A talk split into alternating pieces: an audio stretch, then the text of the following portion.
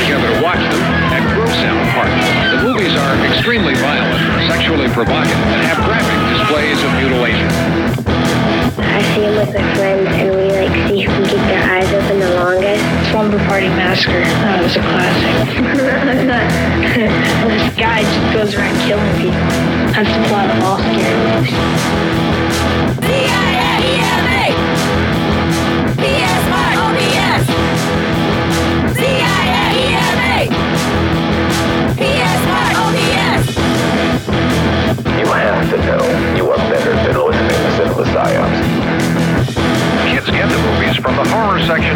Most of the violent movies are rated R and aren't supposed to be seen unless you're 17 years old. Others are made directly on videotape and bypass the rating system altogether.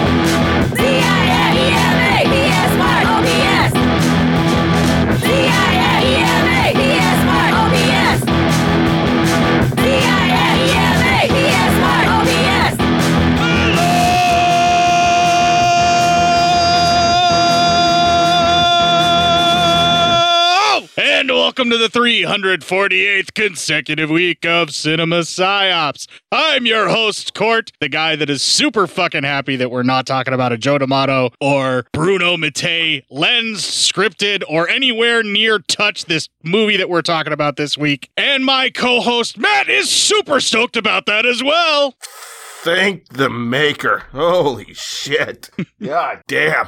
It's nice to get into some fucking just uh, straight up murdering for money and shit. Yeah, so I have a long history with said movie of Maniac Mansion or Murder Mansion or whatever you may call it. Wow. I- I look forward to hearing it. I basically purchased a bootleg um, DVD of this, but there are bootleg VHSs, right?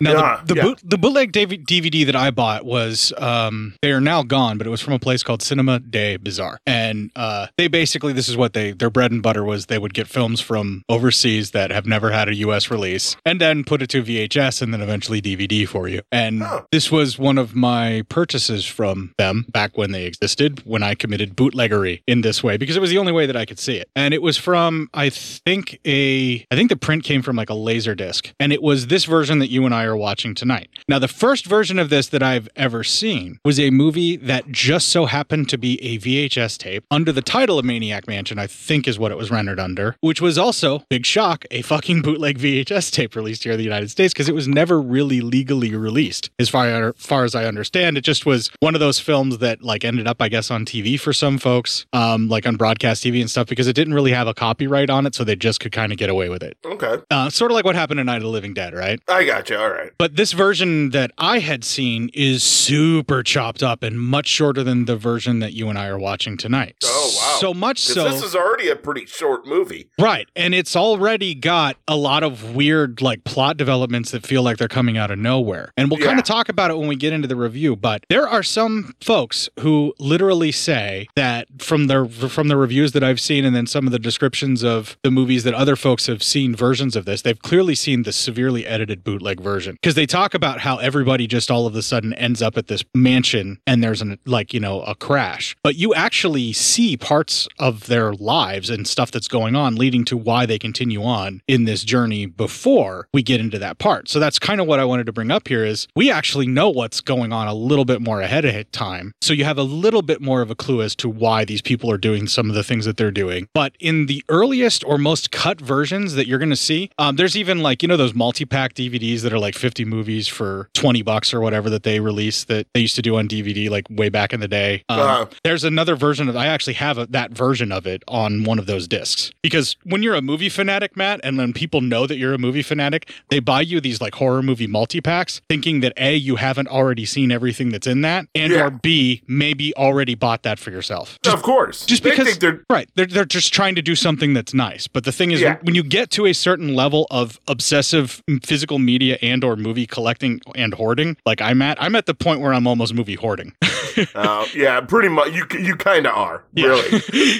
like at this point it's starting to become a sickness for the amount of movies that I am collecting. Like I'm I have I have more than I could possibly ever watch right now and multiple versions of just about everything I have. nice. I mean, that's fucking Right. not strange at all. You're all right. Don't worry about it. Yeah, I don't have a compulsion that I cannot control in some way, shape, or form. I'm, you stop it. Listen, if you got a collecty problem, then I got a drinky problem, and I'm not ready to admit that, Rhett, so you don't have a problem either. but anyway, just to sort of digress this discussion just a little bit here, um, there, it shows up on these movie packs, and I have one of those, and uh, that version starts at pretty much everybody wrecking in the fog. oh, okay. Which really, can you imagine how much more confusing shit would be if that's where you start? Yeah, that would be fucking weird. Yeah, I don't know why that's the case, but apparently, like, and there's other stuff that's cut out as well. And all the stuff that's trimmed out is pretty much all the stuff you need to make any sense of the story at all. So there is a super trippy ass version of this that feels like Scooby Doo on even more fucking acid by the time you finish it. That would be fucking weird. Right. So I just want folks to know that you need to make sure that you are either got your hands on the Forgotten Gialli box set 3 that this was released in for the Blu-ray print or make sure that you have the complete version of the film because as confusing as our review is about to be and we're trying to remember who was what and what was where and what's going on and whose car is that and all of this kind of shit. Just remember that as confused as we are right now, if you watch an edited version of this, it's going to be even more confusing for you. Yeah, the way I do notes too, there's a whole lot of dudes, other dude, this one dude driving a strange car, you know? Yeah, like I've seen some other reviews where people did an edited version of this and they do note the character names and some of the relationships and things like that. But I think the film kind of gets a little hallucinatory in some parts where I don't even think it really Some parts it starts off that way.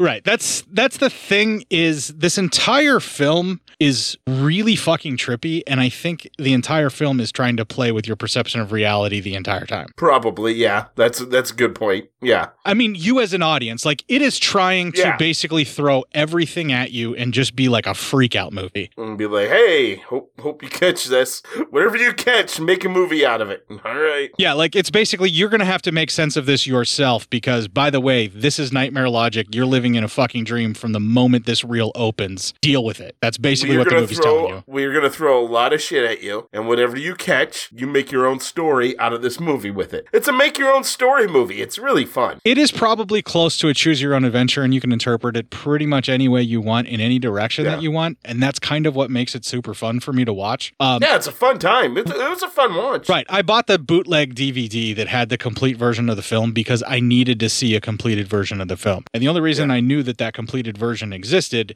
is when the Naschy cast covered this as a Beyond Naschy episode, probably another decade ago. nice. I know that I've seen the VHS of it. It's just one of those things where I saw it and it didn't fully register with me as a movie and I couldn't make any sense of it. Listen, man, we're fucking old now. All right, that's just the way it is.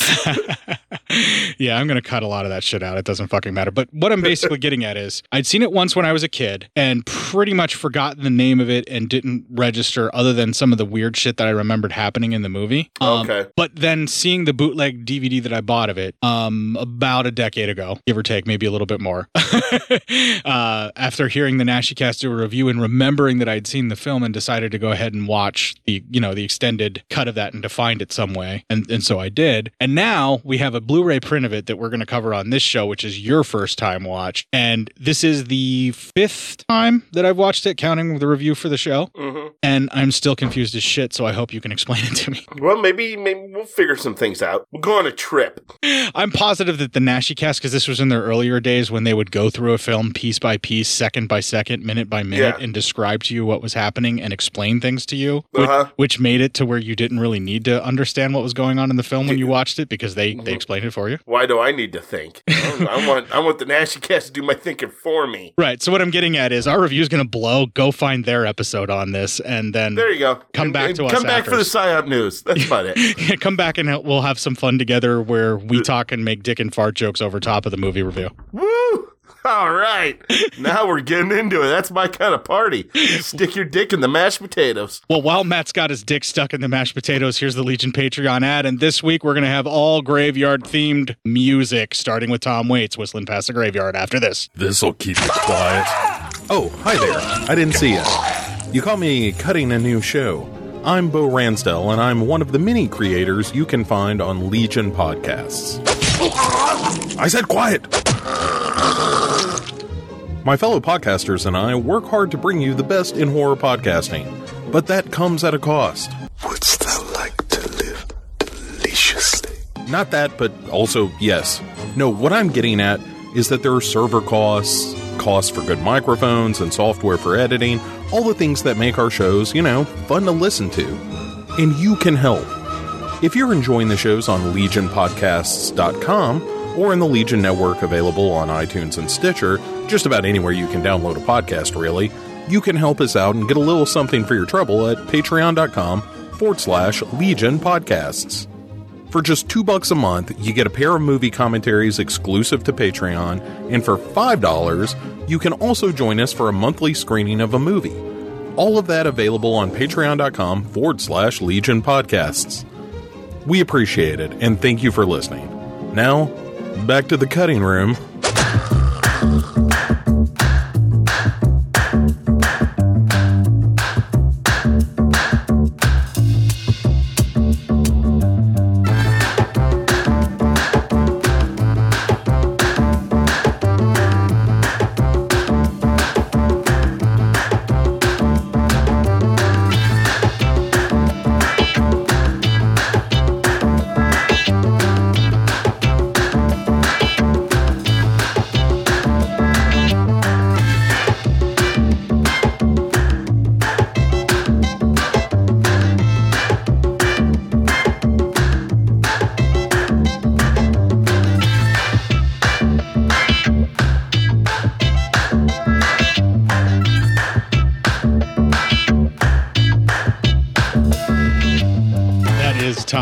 With Whistling Past the Graveyard, and Tom Waits has forgotten more about producing odd music than I will ever know.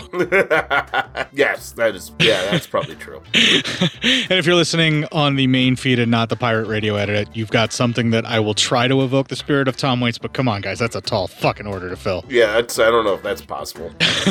Just go to YouTube, check out Tom Waits Whistling Past the Graveyard if you want to hear the song instead of the bullshit I'm playing on the main feed for you. Or you can just subscribe to the pirate radio edit if you got a couple bucks. And It's uh, for go, the brand. go to the Patreon and support Legion Podcasts. I'm not even sure. I think the $2 level ought to get you that. So at least it should. So go for it. Go for it. I'm done Move selling the- ahead. Okay, Devo, I'm done selling the Patreon. Let's do the review. All right, yeah, because we have no trailer that would uh, work in any sort of sense. So Yeah, it's uh, all sound have, effects and just quick cuts. Yeah. Uh, Murder Mansion. AKA Maniac Mansion, my favorite Nintendo Uh, game. So we have some peeps are driving around. Uh, well, a dude on a motorcycle. Not really a motorcycle, moped. More moped, right? Is it a motorcycle? it's like both. Nah, it's it's like one of those mini motorcycles where uh, it's yeah, not. it's not a moped, but it's it's it's like a smaller micro- motorcycle. yeah, it's like a smaller engine motorcycle. It definitely is a motorbike. The motor's right in between his legs. You know, True. like it does have that style for like a motorcycle that would have. It feels like we're really going on about this motorcycle more than the movie. Well, I mean, I'm high as shit, and you got me talking bikes, so uh, let's see here. I know I have about an hour before that edible kicks in. Then we're rolling fucked. Um, so anyway, uh, uh, one of the guys driving, uh, he's driving with this younger lady, and he tries to get fresh with her, but she, you know, by grabbing her leg, she moves the hand. She ain't into it. Fuck that noise. Uh, they stop at a shop and uh, the or like at a little restaurant, and the motorcycle dude, everyone's there, and the motorcycle dude, he's talking to the lady that was riding with the creepy dude, and she complains about the dude getting fresh and all that, and she decides to leave with him on his motorcycle. Well, the creep man, he tries to stop him, says they're, uh, that she needs to ride with him because there could be danger. Now, they tell him to fuck right off, and they take off. So you know, good for them. that guy was super fucking rapey. Oh yeah, way rapey, way rape, super rapey. Like Way even before he put his hand on her leg, like Yeah. even before he made the move, like he just had greaseball vibes. The way he like popped the door open for her, and you know, just the whole situation. I was like, "Lady, do not get in that car." Yeah, right. Exactly. Later, the other couple who was driving, Ken and the motorcycle whipped around them. They're more of an older couple. You know, they appear like they should be together. Well, they come up onto a mansion. Uh, as they're walking in, uh, they kind of make mention of these other people who are sitting there, kind of just having a lunch. Uh, these people seem a little bit like assholes because they, they were like, or at least the guy does, because he's like, uh, uh, she's like, oh look, it looks like she has guests, and he goes, yeah, no one important, and you're like, oh Jesus, all right. Well, anyway, uh, peeps are talking, and that's our first clip. Well, there's Tom. Need a car? The widow of Elsa's lawyer. Gossip. It's true. Parasites. All they do is live off others and never say anything pleasant. I don't think you're being fair. Who's he? He's a lawyer's partner who married his widow. It's true. Some men will do anything in order to further their careers. Give me a card, will you, Megan? There's no doubt they're enhancing our reputations. In any case, he's looking after Elsa's affairs now. One. I want to know why Elsa's husband isn't here. He's away on a business trip in Sarin. Poor old Ernest. I must hate being a runaround for a businesswoman. I know I'd loathe it.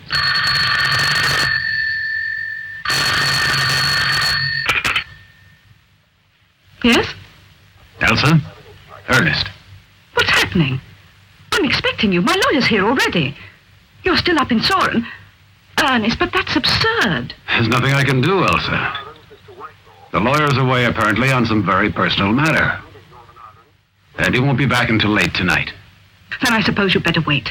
It's important to authenticate that signature. If we don't present the document tomorrow, we lose the option. All right. See you later. Yeah, now imagine not having any of this story as to why they're traveling even further and in on the night that they're traveling. Yeah, exactly. How much more fucking confused you would be. No, oh yeah, big time. Yeah, I totally understand it. Well, um, we see that that guy, the husband, he is in this little restaurant. Well, so is the two young, cou- the young people who are on the motorcycle. They're eating and they're trying to figure out if they're going to stay the night or keep driving uh, throughout the night. And the girl's like, uh, the young lady's like, I really have no problems with just driving driving all night. And so he's like, all right. Um, then we see the du- the husband who's on the phone. He leaves. Um, the young guy with the motorcycle, he gets directions and pretty much gets the line, you don't want to go down that road. He's like, there's two roads. Don't want to go down the other road because the, the fog will, will get uh, up there late at night. Even though it's a shorter road and you'll get to where you're going sooner, it's it's going to be way too foggy. Make sure you're taking this other area. There are two roads. One, Yeah. the longer, more gentle grade slope paths Yeah. that will get you there guaranteed alive. And yes, that's the entirety of the name. We're trying to come up with something shorter. Mhm. And then on the other hand, we have the shorter, certain eternal damnation path, which, by the way, a fog will set in and suck you into a netherworld should you get stuck in it. Yes, all these things are fact. I mean, like the descriptions are almost that flatly, but also hyperbolically dramatic the way he describes it. We're like legit. The fog is like don't- something you should be afraid of. The way he describes it, it's like you do not want to fuck around in that fog. Legit, just don't want to go down that road. I mean, he pretty much all but says it in Jud's voice. Yeah, listen, sometimes dead is better, all right? Yeah, I, I was think thinking- we all know that. I was thinking the exact same thing because when he says it, I'm like, Jesus, he even kind of sounds like Jud. Right? And I was like, Jesus, all right, well, there you go. Uh, everyone's having fun now. And the dumb kids only hear shorter, so that's why they want to take it. yeah, yeah, exactly. They just hear, oh, it's short, so it should be fine. So anyway, we see um, the husband who was on the phone. Well, he's talking to a young lady in a room who's in bed naked. That's our next clip. Your life, so I guess you can do what you like with it. I guess so. But if you had any dignity, you'd leave your wife. You know damned well I've always loved Elsa. Yes, I know, all right. Right up until last year, Elsa loved me too. We were happy together. I hope that one day we will be again. It's not that easy. Time you faced up to it. Hmm. Up to what? It's Elsa's money you love. That's why you won't leave her. Hmm. You're wrong, Ellen. I have a fortune of my own. Yes, you did ten years ago, but you threw it all away on drinking women. Ernest, I'm sorry. Don't get mad at me. I don't mean it. I'm just made like that. I must be a silly idiot. Because I love you. Yes, I know. But why doesn't she treat you the way I do? You've become a household pet. All she has to do is whistle.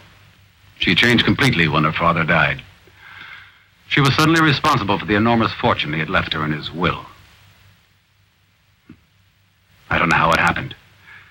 But within a few days, she was transformed into a hard headed businesswoman obsessed with deals. And she denies you your conjugal rights. She hasn't let you near her bed in months. Forgive me, Ernest. Forgive me. No need to be angry. Where do you think you're going? You mustn't hate me. I'm a fool for you. Hold me. I adore you. And I can't help it, though I know it bores you. What's money, anyway? Try paying the bills, and you'd know. Holy fuck, does she get clingy fast?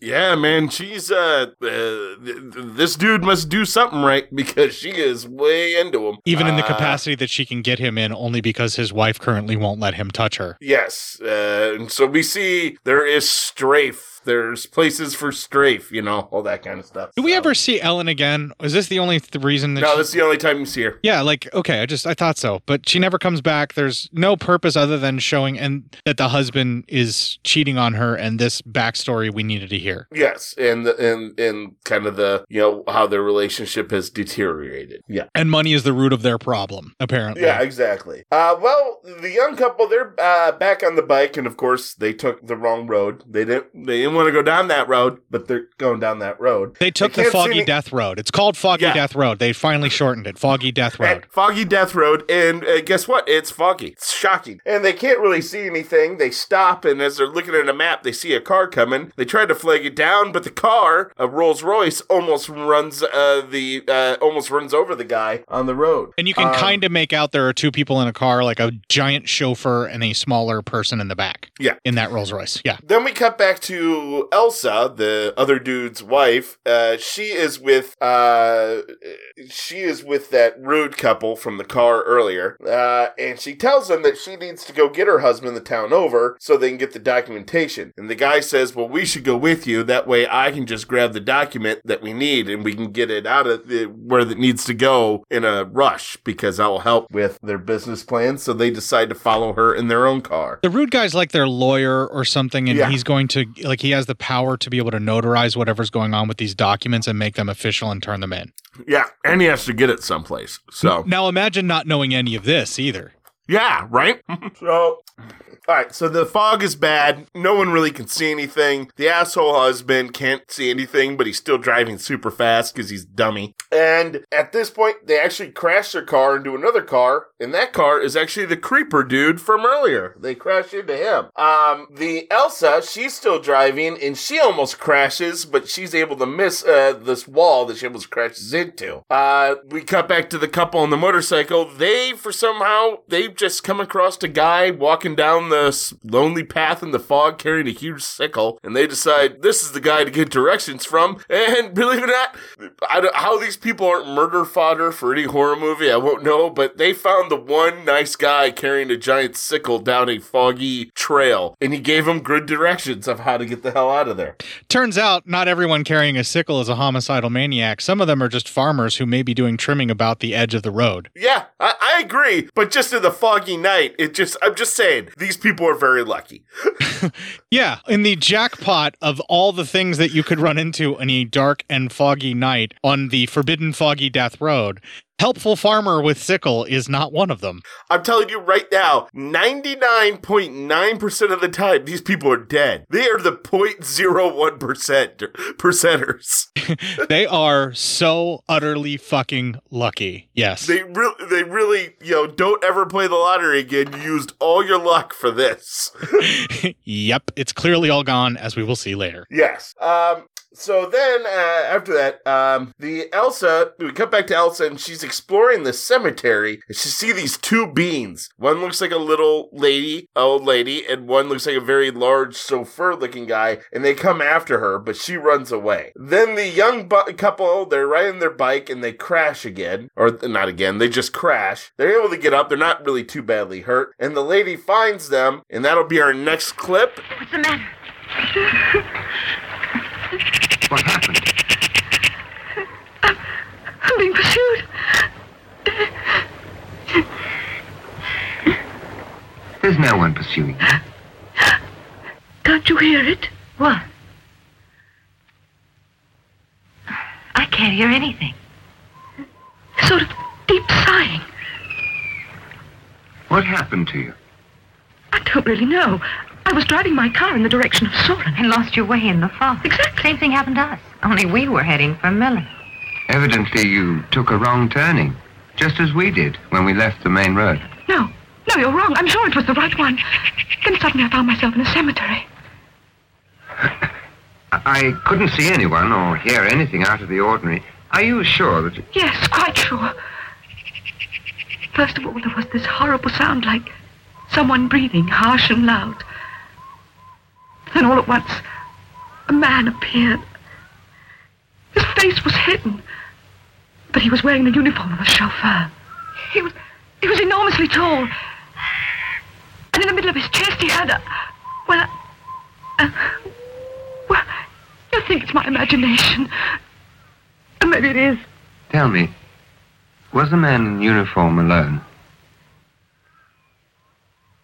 No. There was an old woman in black with him. You don't believe it. You must think I'm crazy. No. Oh, I wouldn't blame you. But I'm not subject to hallucinations. No, no, of course not. We don't think you're crazy. It's all right now. I promise.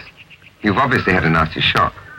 The only thing that really makes any sense is that your car has broken down, and here we are, all three lost in a fog. What we're going to do about it, I don't quite know. The map's not very encouraging. We don't seem to be on it. Well, I wouldn't let that worry you, but there's one good thing. We're near a cemetery. The dead are buried by the living. So there's got to be a village somewhere in the neighborhood. You weren't thinking of going through it. No, we'll walk around the wall until we come to the gate.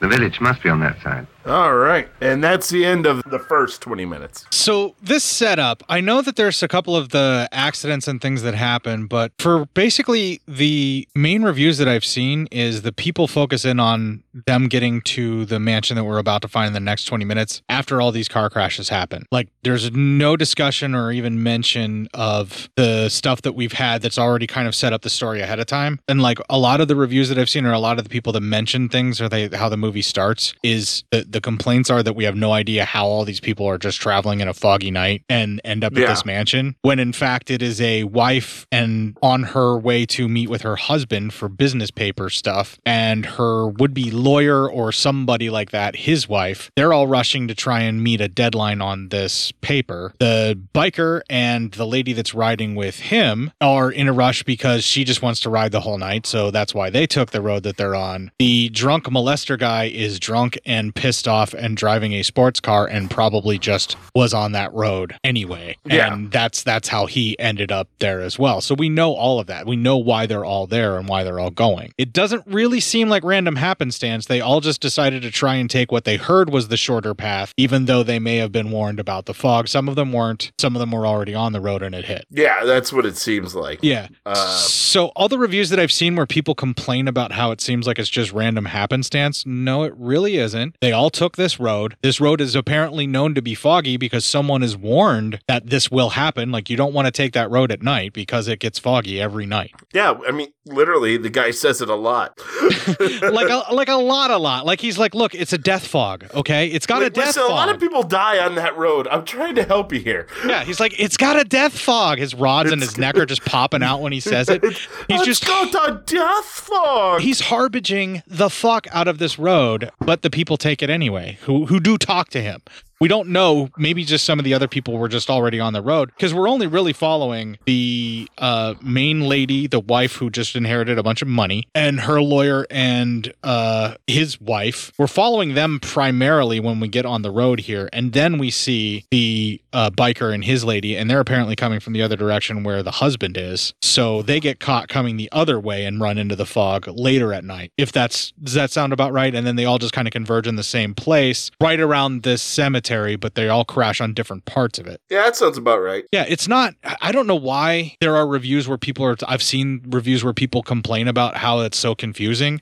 Unless it's that I know there's a shorter version out there, and I kind of remember like them all just converging on the fog and like having this accident. But I was just like, hey, they're traveling on this road. This happened on this road. It's foggy. So what? Yeah. You know what I mean? Like I don't need to know why they're all there. You know. Yes, the the motivations later on in the movie. Yes, you're going to need to know why they're all there because otherwise Yeah. the motivations for everything that's about to happen make no sense at all. That I can kind of it get. all just gets weird. Yeah, but I just wanted to stress that that there's like this whole entire 20 minutes. This there's a lot of setup and a lot of stuff being thrown at you, but if you pay attention, it's really not that confusing as to how they all end up here. Yeah, it's true. Because They're they're just the, the biker and his lady are coming from the other direction, and so was the guy that's in the sports car because they were all heading the same direction, and that's how they ended up on the road. They're coming from the other side, and they basically hit somewhere in the middle, right by the cemetery. yeah, pretty much. Okay. And the reason that this is working so well is because the people know this area, but they should have known that it was going to get foggy, but they took the road anyway, thinking they would be okay or that they'd be able to beat it, is what I'm guessing for the most Or part. it, it sounds like a lot of timing issues. A lot of things have to happen fast, so they just don't have time to go around.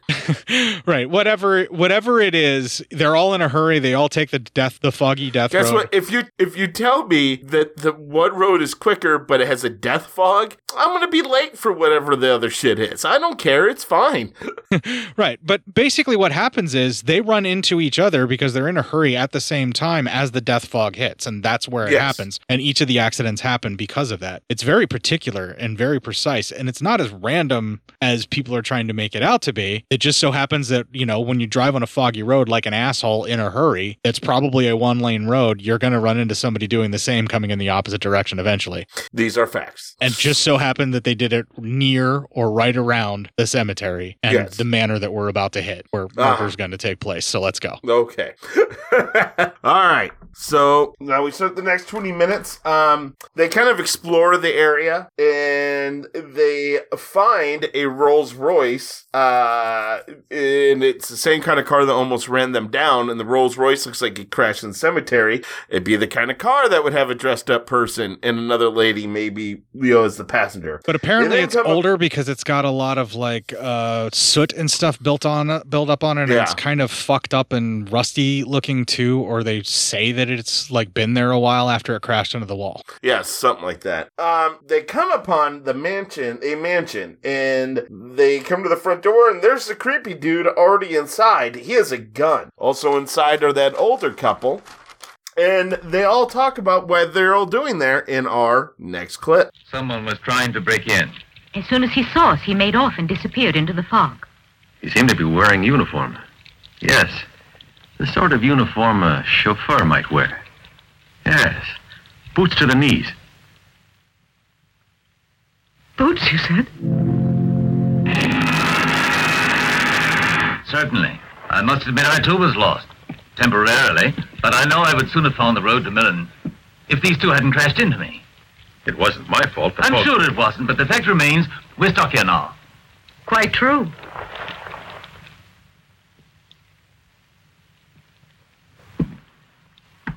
The fog isn't usually this enveloping. It'll be gone by morning, I'm sure.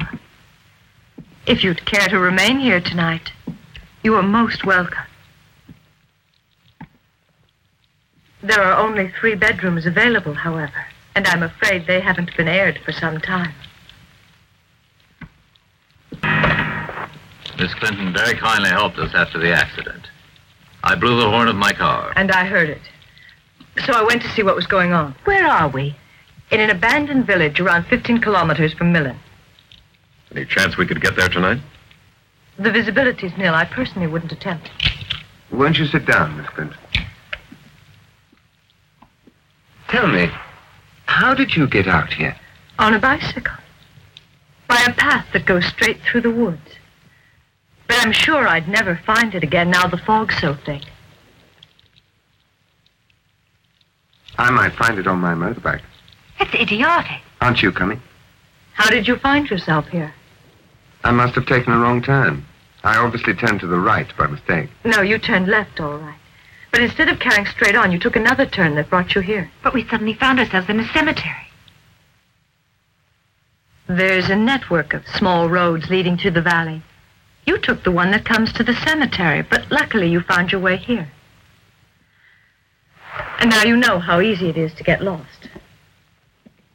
Why didn't you turn back to Millen when you saw the fog beginning to come down? It seemed more sensible to spend the night down here.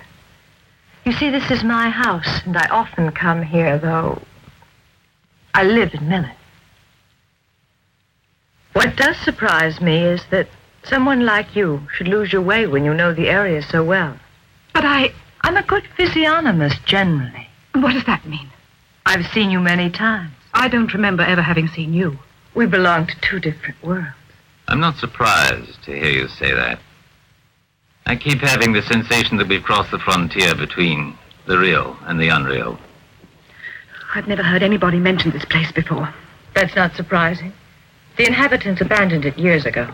I imagine they had a very good reason for doing so, don't you think? Of course, there are a lot of stories. The country folk around here are superstitious. A mysterious epidemic occurred.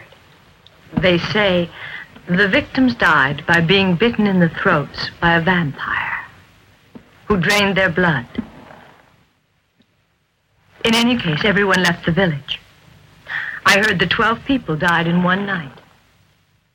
And when their bodies were found the following morning, their relatives buried them here in the cemetery.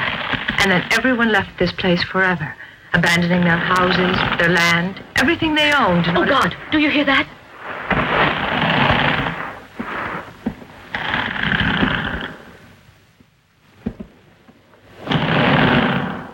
It's coming from in here. Please, don't open it. It's years since I went down to the cellar. The last time I saw a rat. I'm terrified of rats, so I keep that door bolted. And the electricity's been cut off tonight. It makes me a little nervous. Well, if that's a rat, it's a damn big one. I'll try to kill it with my gun. Open the door and I'll... Please, no. My nerves won't stand it. I I beg you not to open that door. All right, as you wish. Well, whatever it was, it's gone away. I've noticed that you have an interest in that family portrait. It's Julia Clinton. Yeah. She resembles you a lot. And my aunt was a very eccentric woman. She was a witch, so they say. Maybe that's why she made a collection of all those weird pictures. It might explain it. In actual fact, I don't know anything for certain. Down in this house long after everyone else had deserted the place, and there were only those graves out there in the cemetery to show that people had once been here and had the life drained out of them by a vampire. Did she inhabit the place alone? No, she found she had to employ a man to act as valet, gardener, chauffeur. He was really extremely tall and ugly. But she trusted him and evidently drove her Rolls Royce very well until one day he got drunk and crashed it into the cemetery wall just outside the house. They were both killed immediately. Both killed? Yes, in 1942. She had her head crushed. Jesus fucking Christ.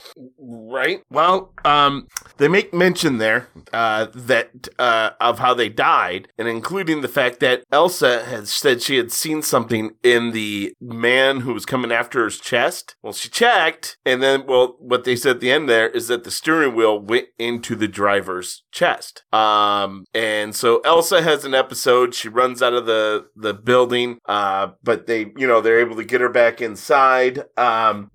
the kind of asshole dude says that uh, these kind of outbursts have been normal since her father died. Uh, it was a scandal when she died, as he died in bed with one of her friends. Um, the lady of the house is taking care of Elsa in her room. Uh, when the uh, creeper walks, it gives her a tranquilizer to help her sleep. Uh, creeper comes walking in, and uh, he's like, "Hey, ladies need any help?" And she's like, "Nah, you can go ahead and get the fuck out of here." So he does. He gets to his own room where he's going to the night. There's a lot of creepy paintings and everything, and he starts getting panicky. All those paintings, uh, by the way, are Hieronymus Bosch paintings.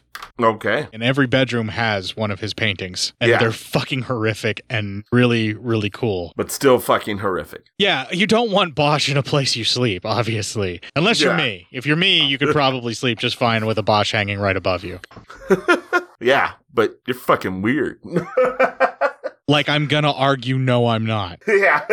um, so the groups are, you know, every particular group, they're all getting ready for bed. Uh, Creeper really starts losing it, and in his room, like uh, those paintings, everything's just bothering him. Um, the young couple actually they check out the forbidden door, and the the dude's like, you know, I just don't buy her story because all of this is, you know, just it's he goes, it's pretty unbelievable for this to be her story because the door is so new and it's not like it hasn't been closed for as long as she says it has. Yeah, And he Columbos the fuck out of everything that she says. and he's determined to check that shit out, and that's the end of that 20 minutes. All right. We've got a lot of story that's being laid out here. The first 20 minutes, we have all of the drama as to why these people are all in a hurry, but that's all over now. They're all stuck in the fog, the death fog on Foggy Death Road. Yeah. They are in the murder mansion just adjacent to the vampire haunted cemetery. That, by the way, this is all due to a witch who is the ancestor of the girl who is currently visiting the home. This is her ancestral home, which is abandoned, but she still comes back to. And the driver of said witch and witch died in a car accident, but they left the car where they crashed in the cemetery when everybody else abandoned it because of vampires. Um, but the bodies were removed and buried somehow. And the driver apparently has a steering wheel embedded in his chest, which we did kind of see and we didn't really dwell on or talk about because the film doesn't go super close. When I watched it on my projector for the first time with this Blu ray, I could kind of tell, yeah, he's got a steering wheel kind of stuck in his chest. Yeah,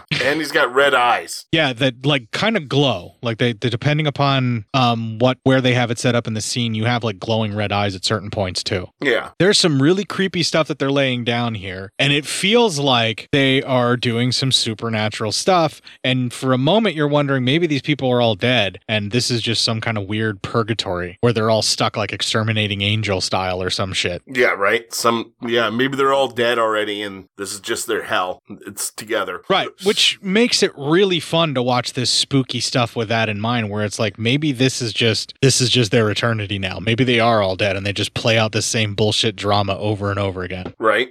and if so, fuck them. But anyway, uh, I'm really digging it so far. All this weird gothic stuff, like the ghost stories that she's telling in the manor, like this is classic gothic style horror, like real uh, Mario Bava Black Sabbath kind of shit going on in this right now. You know, like it- Mhm. it's real spooky and real fucking gothic, and I'm really fucking feeling it. And like Everything's really just it. really off putting. And so, yeah, it's kind of enjoyable. Yeah, it- and it's off-putting in a way where you're like, "Oh, these people are fucked." Like you're not scared for yourself. You're just like, "Oh, these people have clearly made a bad choice and they are fucked." And you know it's mm-hmm. coming. You're just waiting for it. They all took the fucking fog of death road. So, what do you want from us? yeah, don't go down Foggy Death Road on the night of Foggy Death. yeah, it's that's, we'll, you know, you don't do that, things are going to be all right. Unfortunately, the night is always Foggy Death Night. yeah, yeah. F- foggy death night is the night you want to stay inside. Definitely. I'm ready to move on. All right, next 20. So the young folks, they check out, they go inside the forbidden area, and they see no scratches on the door. So he's like, it's not a mouse. There's no scratches on this door. Um, we see uh, some peeps, they're all sleeping, and then we also see someone walking in the woods. Uh, the young couple, they leave the little area, the door, and they're back in the main hall where they're sleeping, and they decide to get down. So they're going to get down. This is Uh, really bold of them, man. Like stripping down and just going at it when there's like Yeah. a loft area where they could be watched Roman style from above. Yep, exactly. um, But, you know, to be young and proud of your body, I suppose. I just don't know what that's like. Yeah, exactly. Well, the creepy dude, he has a nightmare and he wakes up and he's like, "Oh fuck, okay." I uh, you know, he, he's getting up. Uh he uh he walks around and he sees the young people young people sleeping together. They're they're done boning. Now they're just in the afterglow of laying there. Uh then uh we cut back to uh Elsa, she remembers a ball, uh, and her dad is dancing with a younger lady. Uh, creepy dude then goes into Elsa's room and she wants him out, and he like screams at him to leave, and he calls her a man hater because he's a bitch, and then he leaves. She does not want you, you drunk piece of shit. That doesn't mean she's a man hater. She just means she doesn't want to fuck you. Yeah, no one wants you, dude. You know, no one wants you, you rapist piece of shit. I know you're yelling at him, but I'm the only other person here. Oh, sorry. that could seem unsettling. Words hurt, Matt. Words hurt. she uh, again remembers this ball and talking to her father, and that is our next clip. Everything all right, Dad? Pretty good. I feel more like your brother. You're cute tonight. You wouldn't think so if you were sober. I'm only your daughter. Oh. May I have a glass of orange? Ah, you may look good, but you're a foul mood. I admit you're a handsome man, Dad. Oh, thanks. But one thing gives away your age. That's interesting. Do tell. Your preoccupation with little girls. Oh, that. Your behavior's disgusting. You were propositioning that child. Adeline's no child. She's your age. I know that. Today it's Adeline. It'll be her little sister next. Like me to find out if she likes old Ben, too? No, thanks, Elsa. I manage alone. I don't usually sleep with my daughter's college friends. At least, not many. I take it you had a row with Ernest again. Yes, I did. I'm happy to hear it. Let me warn you. He's a scoundrel. A good for nothing. Ernest is extremely rich. That's what he likes you to think. He'll get through his inheritance and... The. Sorry, I beg to differ. Have it your own way. I warned you.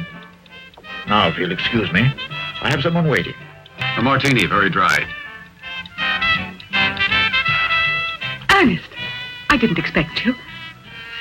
I'm glad you could make it. Really? Do you want to start again? I don't see why not. Be reasonable, Elsa. I'm no longer at that age when love can blind one. I see you as you are. Capricious, dominating, a spoiled child. You mean you don't want me? Yes, yes, I do. I'm crazy about you and you know it.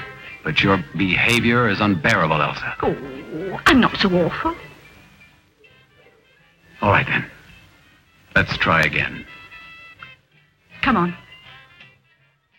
Let's go. And here's a whole bunch of backstory. Yeah, so you know, there's there's obviously issues with her and her father. He's a rich old man who will not be told that he can't sleep with women that are his daughter's age. You know, part of me thinks that's a problem. I mean, it's very clearly a problem, and it's also something that's uh, what I would call a Trumpism. Yeah. Oh, well, yeah. Although, wouldn't a Trumpism be you want to date your daughter? Well, he did pretty much. He did pretty much say that as well in Oh, yeah. that clip. He alluded to it rather lavishly in a way as if he didn't see a problem with it. Some fucked up people in this world, my man. When you have mm, enough money to completely just buy off anybody that you want and you can make things go away, you would pretty much not be shocked at the depths of depravity with which you would explore to just see what you can get away with and what your money can buy you. I'm for a fact not surprised about what some people do in their worlds, you know, fucking assholes.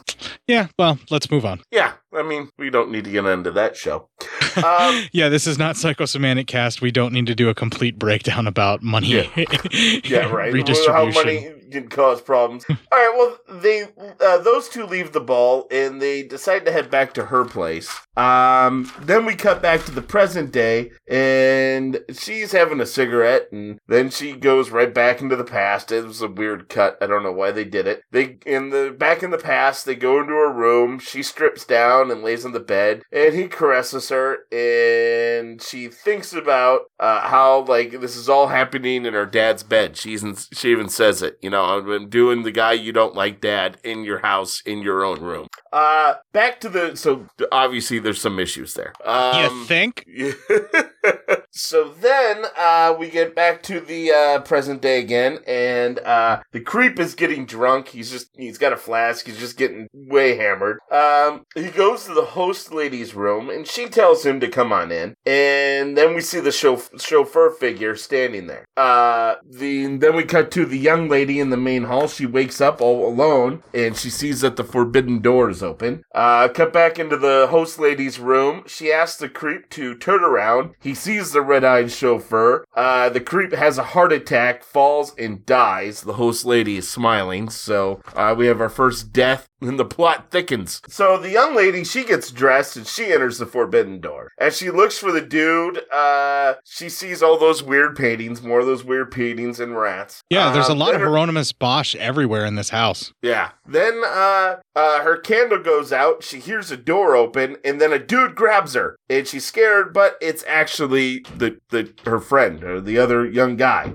Um he said he found this tunnel to a crypt in a family chapel. Um we cut back to uh, uh, Elsa. She uh, goes back in time yet again. Here she has visions of her dad and her husband yelling at her that, you know, they're not perfect and most of this is all her fault. Her dad yelling how he's not a perfect man, but, yo, he tried his best. The husband yelling, yeah, I might not be perfect, but you shut me away and, like, you're, you're not even a wife to me, all that kind of stuff. Uh, so it's all these visions that she has all her fault. Uh, we're back to the present day and host lady visits Elsa. It offers her, you know, because she could tell that she had a nightmare and stuff, and says, "Hey, I'll sleep with you here for a bit." And Elsa says, "Yeah, I, I do just need to sleep." So, you know, the, the host lady will stay there while she sleeps. Found Chico. Nope, nope. Well, the couple go exploring again, uh, and that is our next clip. This passage under the garden must have been built to reach the crypt of Martha Clinton's family. Whatever it is, it's a spooky place. That's very strange. Why? I don't see anything strange about it. Someone's removed the cover of this coffin.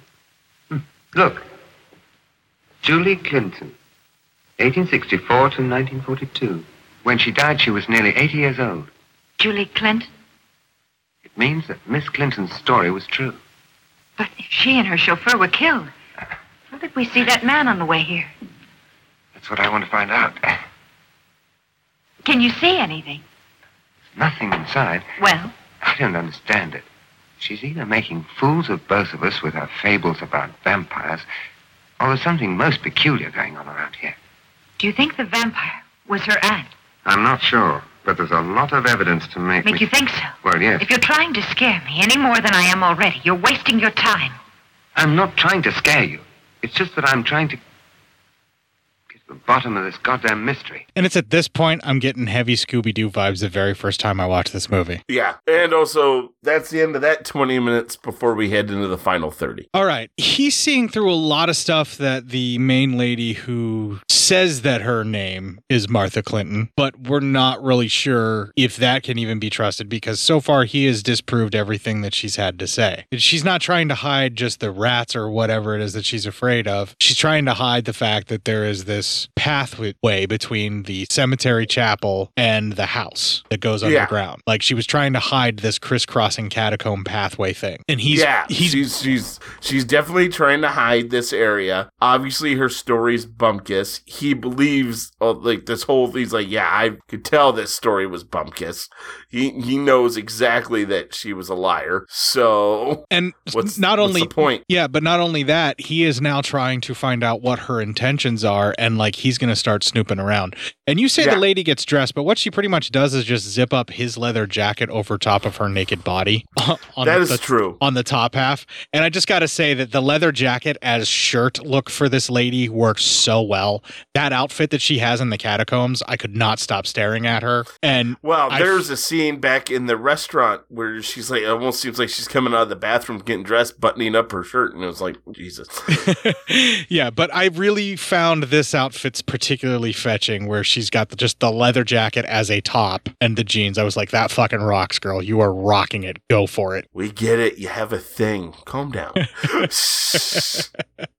no, I, I just did. I, I really enjoyed that, and I wanted to kind of focus in on that. The catacombs are unbelievably fucking creepy. There is not, yes, there is not a scene down here that doesn't make you feel uncomfortable and scared. That's also a fact. Yeah. And the fact that they have even more of those god awful fucking Bosch paintings that are like terrifying in a catacomb that leads to the family crypt is even more fucking creepy and terrifying.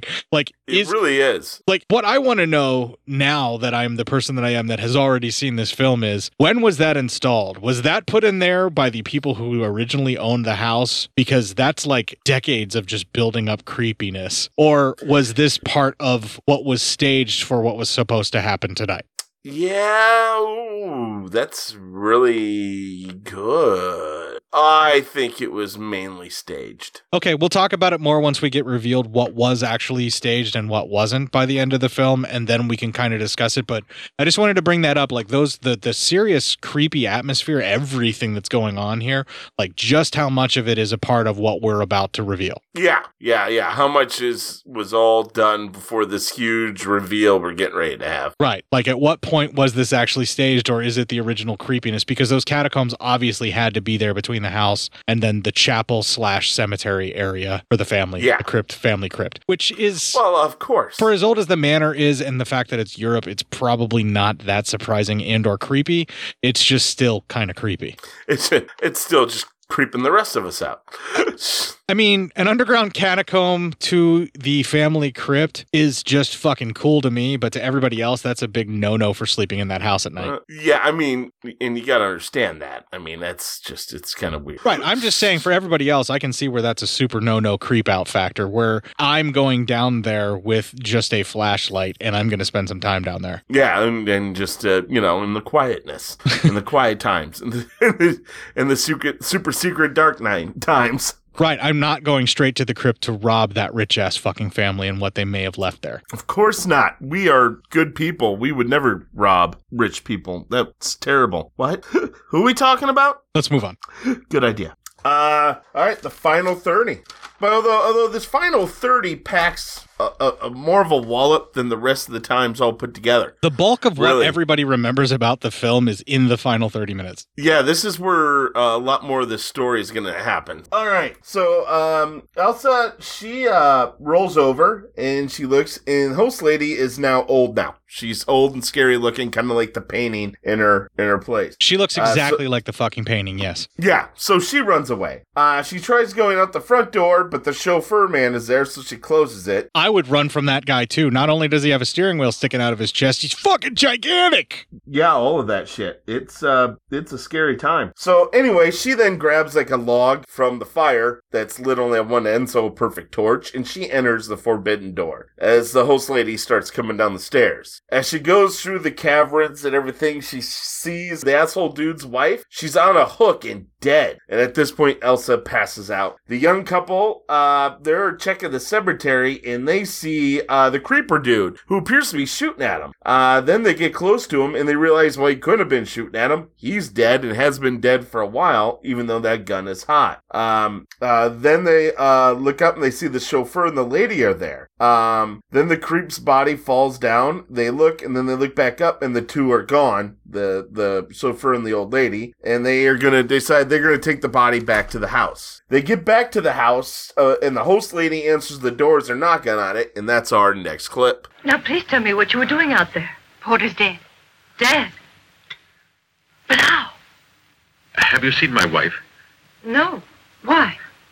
Well, she just disappeared. Disappeared? Yes, we went to sleep last night.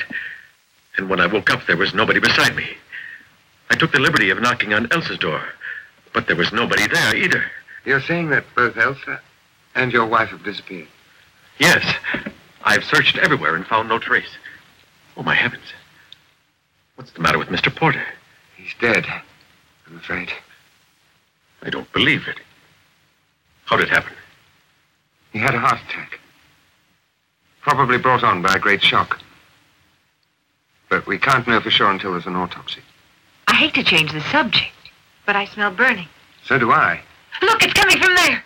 You're right. I do not remember ever seeing this guy's wife actually die. You don't. You just see her body. All right, this is where people I can see would say that it feels like things are cut out, but she's just dead all Yeah. of a sudden. Yeah, she's just dead all of a sudden. But kinda. So anyway, uh, the group Right. runs into the the area and they find the fire and the guy's wife hanging there. Uh, that guy sees it. He runs out and collapses. The host lady goes to check on him. The young guy grabs Elsa and carries her out of the room as the young lady tries and puts out the fire. We see a man walking through uh, the fog. The young man, he leaves the lady and Elsa together locked in a room uh, with the gun. And he says he's going to get out of here and find the truth. So they bear the young lady and Elsa barricade themselves in a room with the gun. He comes down there and he tells the host lady and the old dude, as they're both sitting there, that he's going to go make it to the next town and get help. They both are like, You won't be able to make it. He goes, I have to try. The host lady tells him that after she gets some, you know, doctors to help Elsa, to get the cops right away. As he he walks away, he waits till the door shuts, and then he turns around and he sneaks right back there, and he goes right back to the access to the crypt area.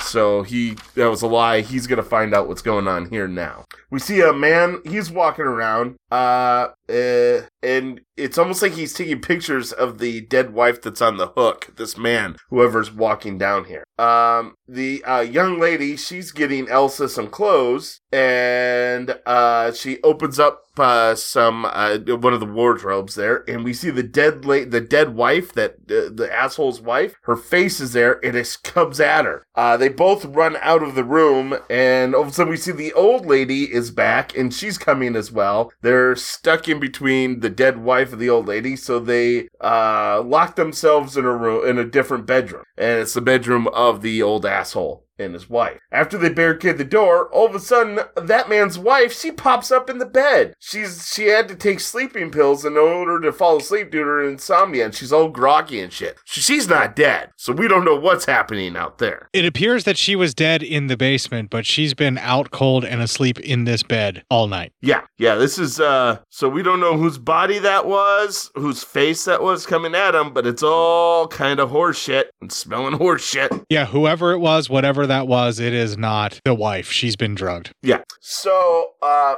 then we cut back to that one person, whoever this mystery person is down there, and he plays a tape of all that breathe, hard breathing that we heard earlier. Uh, just then, this person looks out of the forbidden door, and they see the host lady there, and she takes off the old lady mask that she had on, and, uh, and, uh, all that makeup up and throws it in the fire as the dead creepy dude stays on the couch. Um, then we cut to the young man, he leaves the crypt, and he's attacked by the chauffeur. They fight. They have a really good fight. And the young man puts up a fight, but he gets choked out. As the chauffeur walks by the car, he takes a look at himself and he takes off the chauffeur mask to show he's just some normal dude, some hired muscle. Um, Although he looks a little weirder with the mask off and the hair revealed, you're like, whoa. Yeah, right. I was not expecting that. Like stark red, right? look at that flat top too. Jesus. yeah, I was like, I was not expecting that.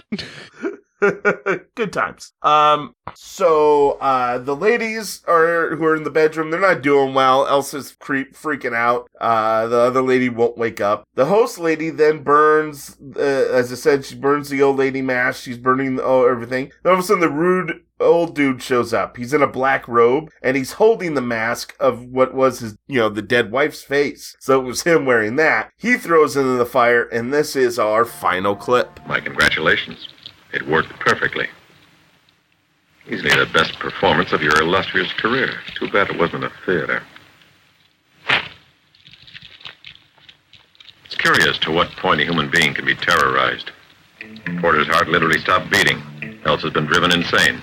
And those two kids are convinced that Porter's body shot it. Without realizing that the only live bullet was the one left deliberately in the gun.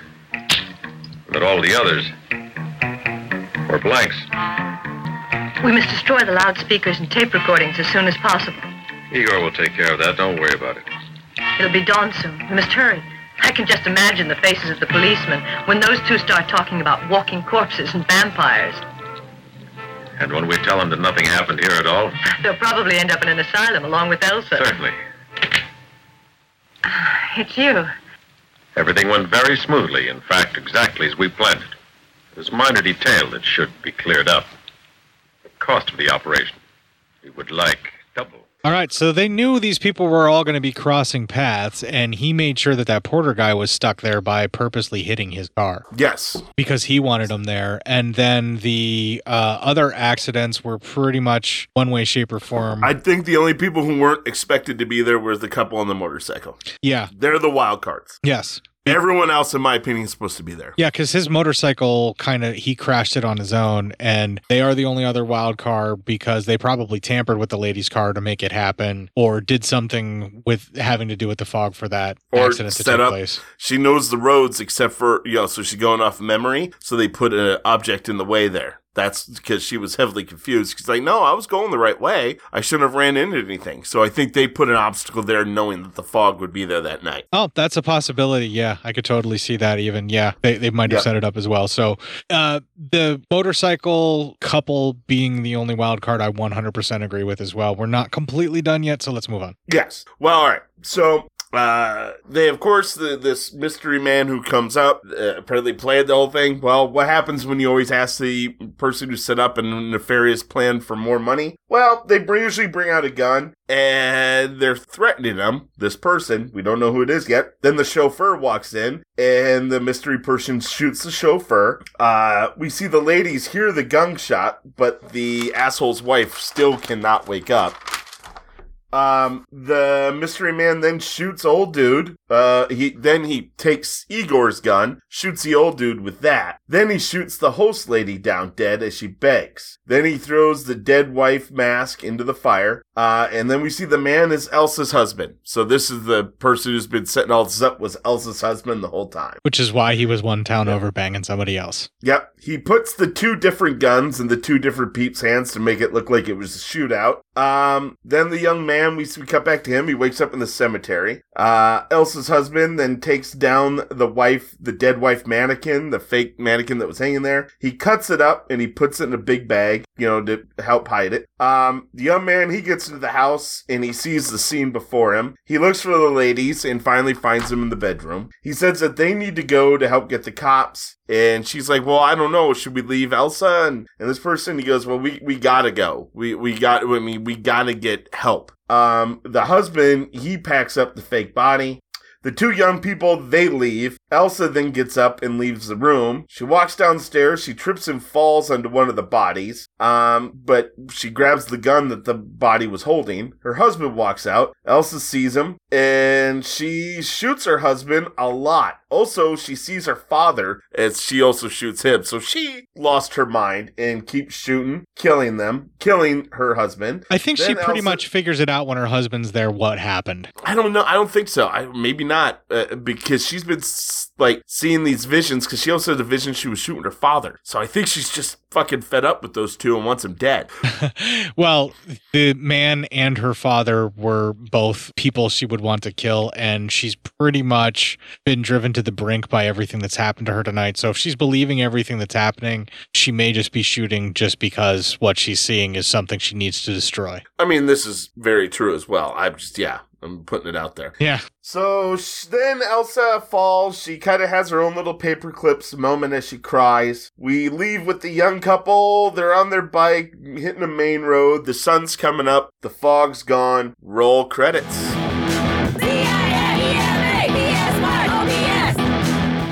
Right, so that couple's not there at all in this equation. You take them out completely, and the only thing that you have is Elsa comes down after being driven mad and ends up shooting her husband, who double crosses everybody that helped him. Yes. So that Although the other people were trying to double cross him I want more money too. Right, obviously. But what I'm kind of getting at here is he probably was going to kill them anyway. Probably. I think so. That's kind of was it, it hitting me at that everyone was going to die. He was going to hide everything. He was just going to make it look like Elsa had gone crazy. Right. But the kids, not like the kids on the bike that are there, the husband may or may not have known that. So he wouldn't have gotten away with it anyway because they are actually there. But they don't affect the outcome of what was going to happen this night in any way, shape, or form, other than possibly offering Elsa a modicum of comfort and helping her feel slightly safe in certain parts when they're around, and then snooping around when they shouldn't be, sussing things out that it's, you know, old man Winter trying to rob his rich wife of her stuff by making her go crazy and put her in an asylum so he's in control of it and he can do what he wants. Yeah, exactly.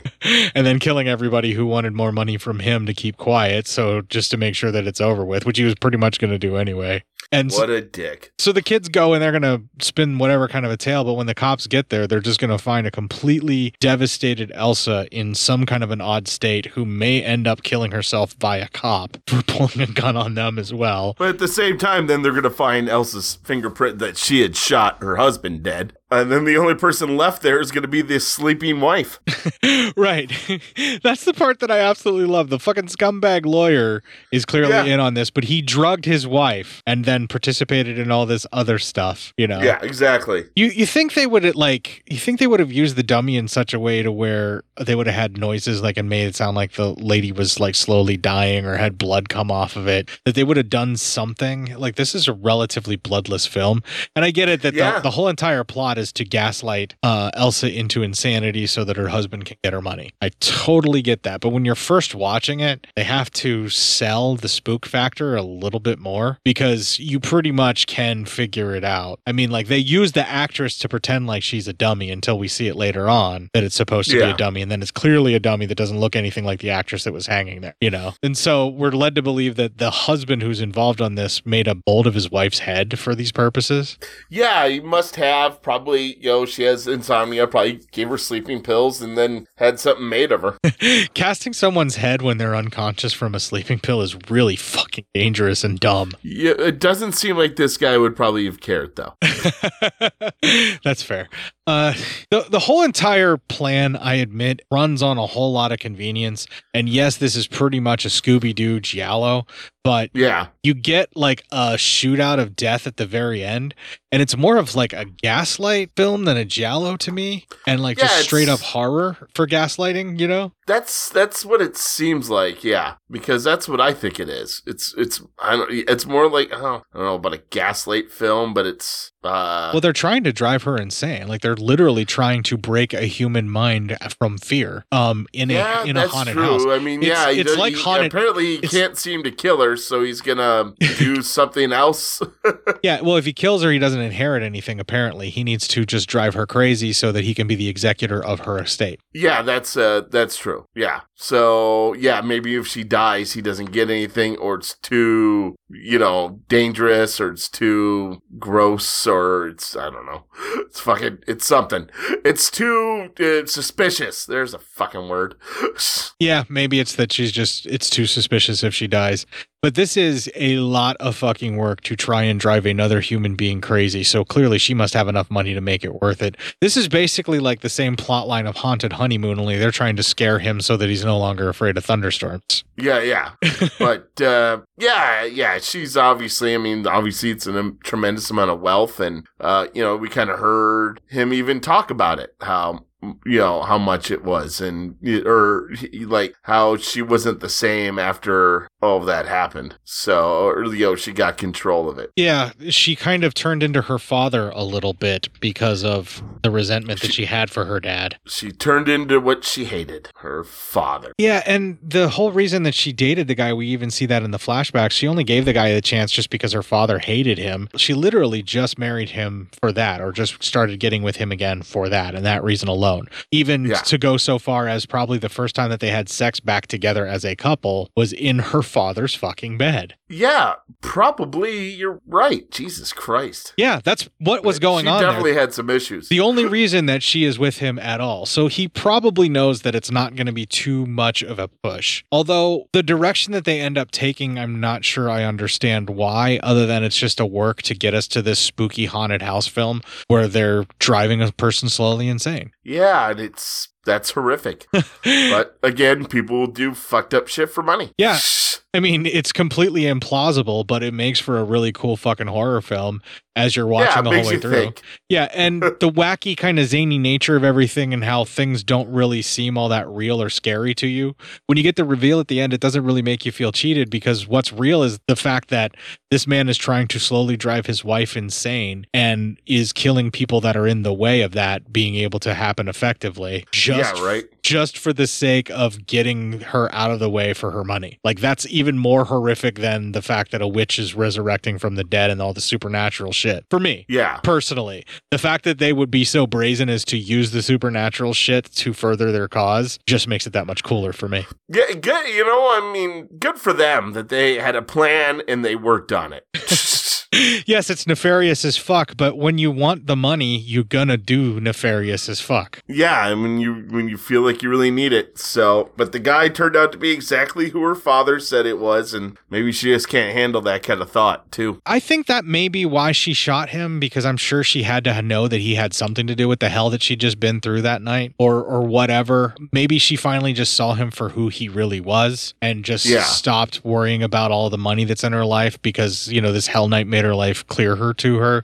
For whatever reason, watching her blow him away is one of the most satisfying endings of a movie for me personally. Yeah, that was that was really good stuff. I like that a lot. that was that was great. I know she's I know she is wrecked as a human being and she's got a lot of therapy work to go through, but you know what? This may have been a wake-up call for her.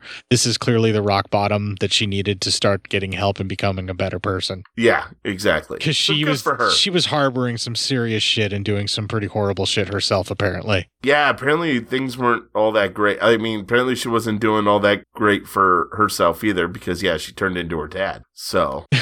right. She needed to get some kind of counseling before all of this took place. And hopefully this will be another thing that she can work through via therapy and lots of work on her own. Yeah, I, I don't think she's going to be back. I'm just saying. yeah, that's probably true. So now that we have that even more down note that this woman's life is ruined, even though we watched her blow away her asshole of a husband. Yeah. I guess I'll just throw it to the Resurrects with Graveyard Girl to try and cheer us up, and we'll do some psyop news after this. Fucking A. Eh?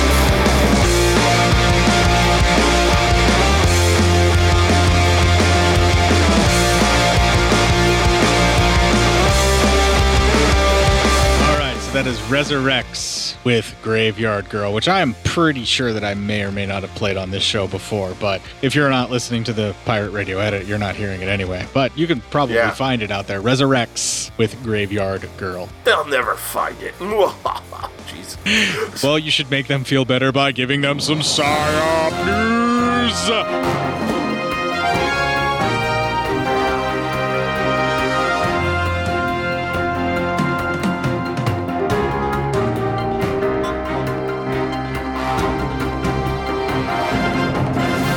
I found this story. I did the work. this is mine. Matt did his job, everybody. So this is no, no props go out to anybody. Afraid of a Ah, swinging gone wrong. Crazed woman attacks couple with samurai sword after they refuse to have a threesome. Don't threaten to cut off my cock for $60. Whoa. the loving three way with a corpse? Although the, this wasn't this wasn't that. Uh uh, th- there's actually video of this, so uh, uh, uh, so I mean that should be pretty good. So Here's Matt's quick review of the video as he watches it. This is like Traces of Death fucked a porno. Uh, so okay. Uh, swinger um, who's 40, used to have sex with uh, the couple whose nicknames are Air, 35, and his wife, Note, 38. It's gonna but they cut ties with her cock. Over a year ago after refusing an invite for group sex with Um's Bangkok-based boyfriend. And we're back to dicks. Um subsequently broke off her relationship with that man, but the couple claims she continued to pester them for threesomes despite ha- them having rejected her advances on a number of occasions. I have the most confused erection right now. I don't know why. This is fucking hilarious.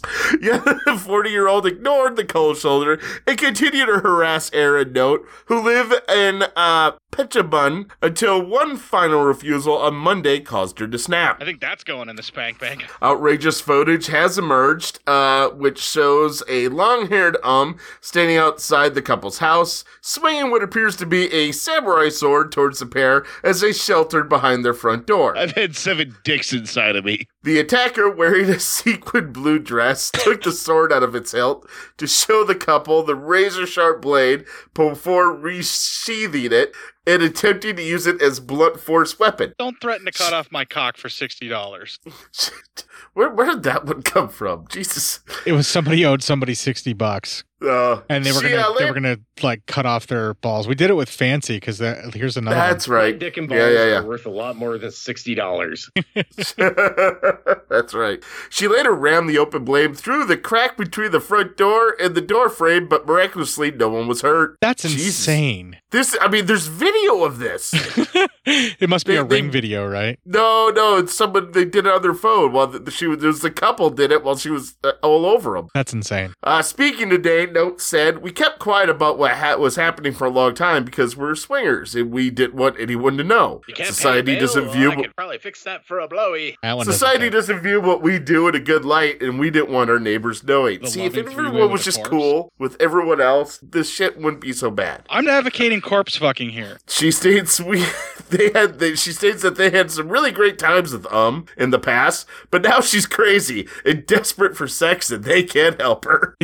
Apparently. Ooh, is that me getting a metal rod shoved up my rectum? When she turned up with the sword, we felt we had to go public and shame her. Yeah, you think? You think now's a good enough time to do that?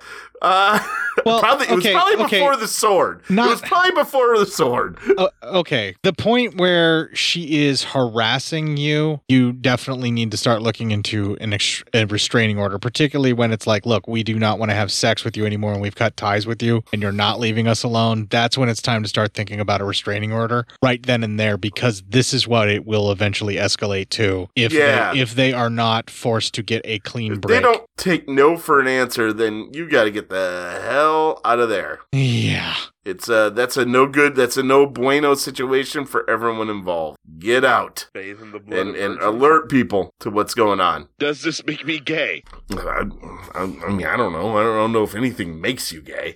Um, Because I like abuse and free drugs. okay, well, yeah, all right, yeah, sure. I started Uh, the couple, drugs after that. yeah, I sure did. Uh, the couple said they had not complained to police about the alleged attack seen in the video and hoped that Um's newfound notoriety would be enough to discourage her for further harassment. I'm going to Nope. kick shame you for the stabbing fetish, okay? That's a good one. Uh, Note's husband added, We avoided her because she started behaving badly. She even went to our house and talked to our son just to harass us into having sex with her. I have a raging erection. Air said he believed that Um may have fallen in love with him, and perhaps Note too, reasoning that the 40 year old nymphomaniac may have become delusional when the pair broke things off and left her alone. Man, that is just the worst hand job ever. Uh, uh, Why are you coming in public swimming pools? So they stated they did not report her to police then because it was embarrassing, but it had gone too far now. I just want her to disappear from our lives. I would say. He's- yeah, he said, I felt she had a crush on me. I thought it was just a simple attraction, but when she was heartbroken, she turned crazy. The woman eventually left the scene after Air had spent minutes pleading with her to calm down and go. Air said that no one was hurt in the incident, but the couple expressed worry that their scorned medmate would return to intimidate them further once the heat is tied down. There you go, man. That's some um, that's some stuff right there. That got Uh, dark real fucking fast, though, didn't it? Yeah, I- yeah. It, but they didn't even alert the cops. I don't know. There were some funny parts in it, at least. I mean, the behavior is clearly she has a disorder and there's something very wrong with her to go that far. Well, I think she had a boyfriend and everything was fine, eh, but I, I do believe she probably fell in love with one or both of the people in that coupling, and she just wanted to be with them, and then she just has problems there. Okay, but there's a certain point to where a rational person with the right thinking of a brain would not go to the point of threatening them with a samurai sword.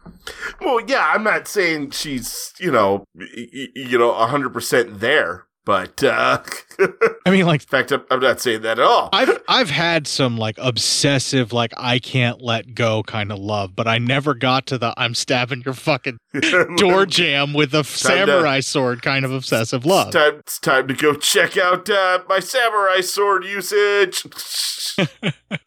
like I'm not I'm I, I have never felt that dejected and hurt and in need of like acknowledgement of being alive from people in my life like ever. Yeah. So I just I can't understand the state with which you would get there. So yes, it might be a little bit for me to assume that maybe there is some kind of other mental health issue going on besides the fact that she felt heartbroken and dejected. There's definitely uh, another. There's there's some mental health going on, other than the fact that she got dejected. because to to escalate to that level you know like something has to be there to cause that you know what i'm saying Yeah. and uh, obviously if the couple did everything that they said that they did and we're going to take them at their word in this because why wouldn't we um you know uh they did nothing wrong other than to refuse to continue to have a relationship with her and she just grew to be more obsessed with one or both of them Yeah. That's uh that's definitely how all of this sounds.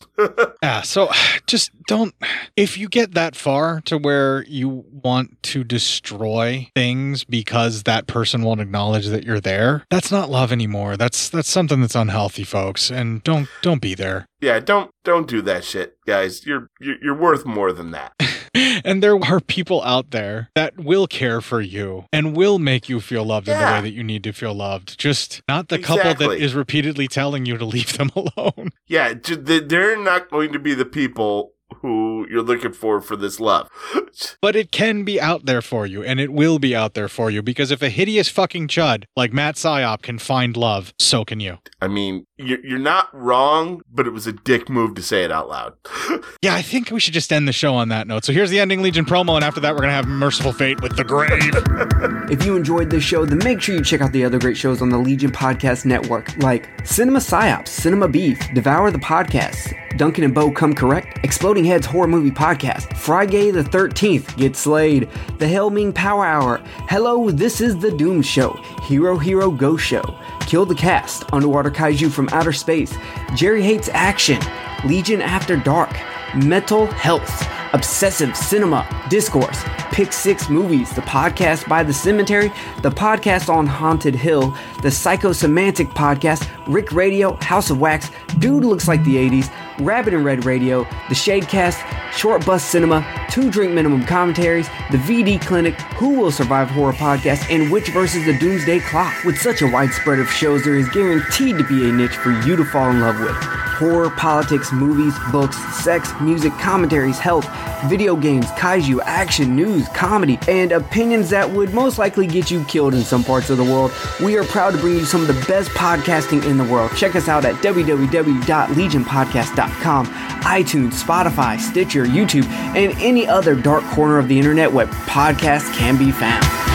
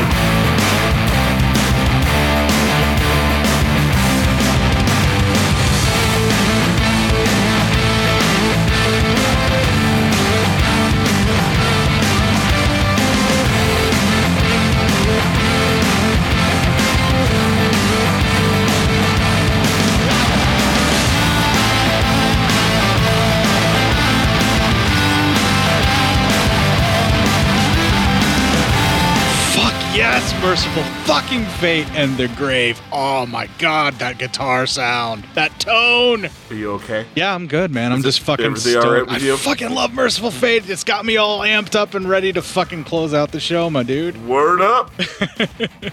so let us not tarry about. Let's get this over with so the folks can get on with their fucking lives, right? Yeah, everyone wants to, you know, everyone's got shit to do. We're all we're all busy. Everybody's living a life that's post-pandemic. Multiple question marks. Uh, Um, but you better react. That there's got to be a lot of question marks to that shit. Like, are we mid-pandemic still, or is this just the eye of the storm? Uh, I don't know. I don't. I don't know, man. Uh, I don't know. The kind of shit that's going on around right now is weird. If you'd like to find previous episodes that are either pre, during, or declared post and found out later to be during a pandemic, you can find all those previous instances at legionpodcast.com forward slash cinema dash psyops dash podcast. that was a lot to get out. That was yeah. That was a lot, man. You almost ran out of breath on that one.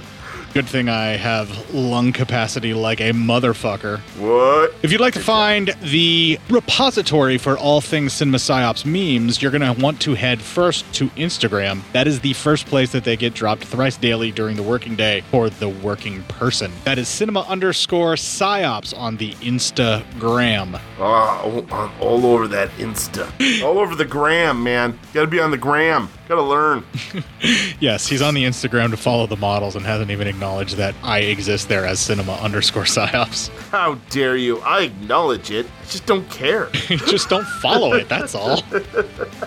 You can also find me on Twitter, which is the next place that the memes get shared after they are dropped off at the Instagram cinema underscore psyops. Yep, those beams are mixed in with all the porn bots. He doesn't know what he's retweeting. I'm at court underscore psyop there, and you don't know how much I dread that actually happening because you are right. I have no idea if I just retweeted that or not.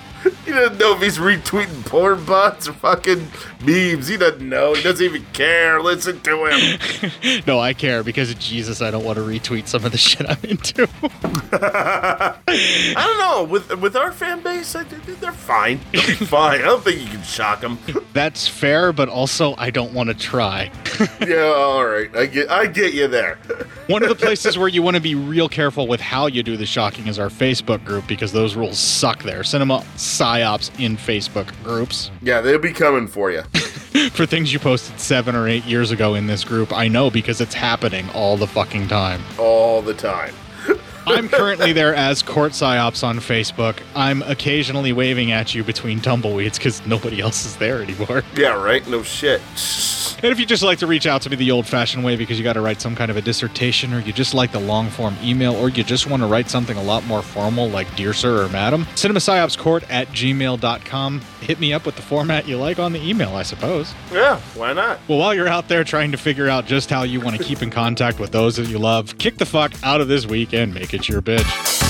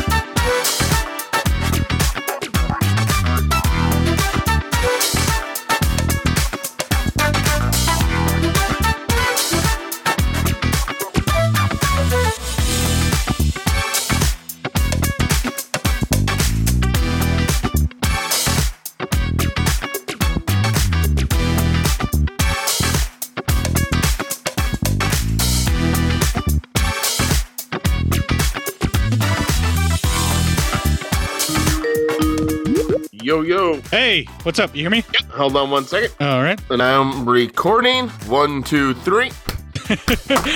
Oh man, my microphone's getting weird and I don't hear myself. Well, that's weird. Oh, I know what it is. Hang on. Uh, hello, hello, hello. Yeah, that's what it was. There you go. And I still hear you, so we're all right. Yeah, it was still coming through. I could see it bouncing on all the various LED displays for my compressor and all that other stuff that I was talking super loud, and all my gates were opening up. But that fucking aux cord that I never replaced, every now and then I just had to put a little weight on it. Gotta put a little weight on it.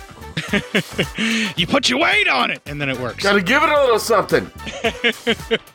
on the good foot. Yeah, put a little stank on it. I mean, I try to. Uh, I got six in total, or eight. Eight in total. Okay. Yeah, I opened the wrong thing. Let me delete all of that so I got the right clips. Don't want to do last week's again. No, no, God, no, no, we lived through last week enough. Isn't that enough? Here, we just have some great psychological torture. Nothing wrong with that. Shh, don't spoil the review. Oh, sorry. I'm just pulling the clips over right now, so I'll, and then I'll be ready to go. Cool, cool. Yeah, it didn't have a usable trailer for this, so. Uh, all right, let's. I see. wouldn't doubt it. Not watching it, I was like, yeah, I bet there won't be much of a trailer for this one. Yeah, it was more or less just uh, sound effects and clips and stuff. The one that I did find, um, Yeah. which I'm really not that shocked about, and it seems like maybe there was never one really made for English language or English speaking countries anyway, or at Well, least, yeah, at least I'm ways over almost here in the positive any dubbing was well after the fact of almost everyone else who had been in this movie probably was dead. Oh no, that's not the case. Um, Oh, okay. it was an international dub for other, you know, English language speaking countries, Ah. but it just really didn't make a legal release in the states until just recently. Hmm. All right, I'm ready to roll. Can you hear this? Yeah. I sure can. Yeah. All right, so let's uh, fucking do this. Uh, Murder Mansion or the Murder Mansion, aka Maniac Murder Mansion. Mansion. I prefer Maniac Mansion, but we'll call it Murder Mansion. What the hell? Whatever works. Okay, intro started. Smoke 'em if you got 'em. So, let me tell you ah. something. Hey, everybody, don't eat the mashed I said potatoes. I wouldn't. I wouldn't suggest My it. fellow podcasters and I work hard to bring you the best in horror podcasting. Also, Court was looking that pretty comes sus at a by the cost. mac and cheese, so stay away from that too. Delicious. Not that, but also I don't have yes. interpersonal No, what I'm relationships getting with mac at and cheese. that I just there eat too server much of it. costs, Costs for good microphones and software. Who doesn't? These are all super loud. I can tell they weren't leveled. I fucking don't know why they're this loud. The fog isn't usually this enveloped. It'll be gone by morning, I'm sure. I did all the Care to remain here tonight? You are most welcome. Maybe your settings got pooched. Oh fuck! I'll there are only three bedrooms available, however. Great. Just after the I'm just going to turn the rest of them down to where I've blew been the turning of the my first car. couple And I down heard so it doesn't blow out our ears. So I went to see what Yeah. was going on. All those Uh, paintings, by the way, are Hieronymus Bosch paintings. Okay. So some folks may have recognized in the group I posted something where uh, I got so high now I'm stuck in a Hieronymus Bosch painting.